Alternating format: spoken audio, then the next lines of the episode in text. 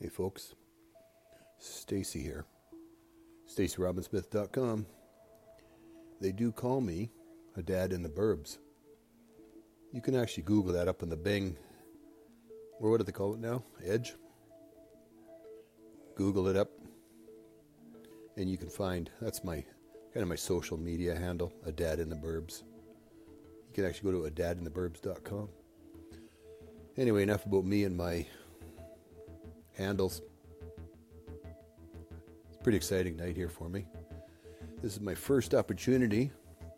I've got a live guest in the studio with me.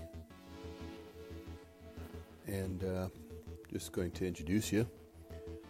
This is um, Blonde Bear. Hi. She's a person of few words.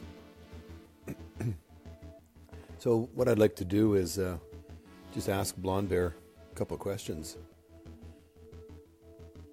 What uh, you've done to some world traveling? Yes. What is the um, what is the most? What's the favorite place you've been to? Um, I think California. Oh, any part of California in particular? Um, I think all. All of it? Yeah. You like the coastal areas or the interior, dry, dre- deserty kind of places? The the, the coast. Like like like San Diego or San Yeah. Francisco? Yeah. Yeah. What did you do in um, when you were down there in um, San Diego? Anything memorable that you did down there? Um, I went to Science World Yeah. and The San um, Diego Science World. and the um a beach. Oh, a beach. Very cool. Um, in my notes here, the producers have handed me. They tell me that you are a world-renowned unicorn expert. Yes. Uh, can you tell me what? Uh, tell me a few things, or tell me uh, anything about unicorns. What do we? What do? What's something that people should know about unicorns that you'd like to share with them? So, um, a long time ago, unicorns and all animals that most people don't exist, they they did exist, and and then this there was this one human, and he saw them, and he thought they were so so cool and beautiful, so he decided to hunt them, and they unfortunately got extinct.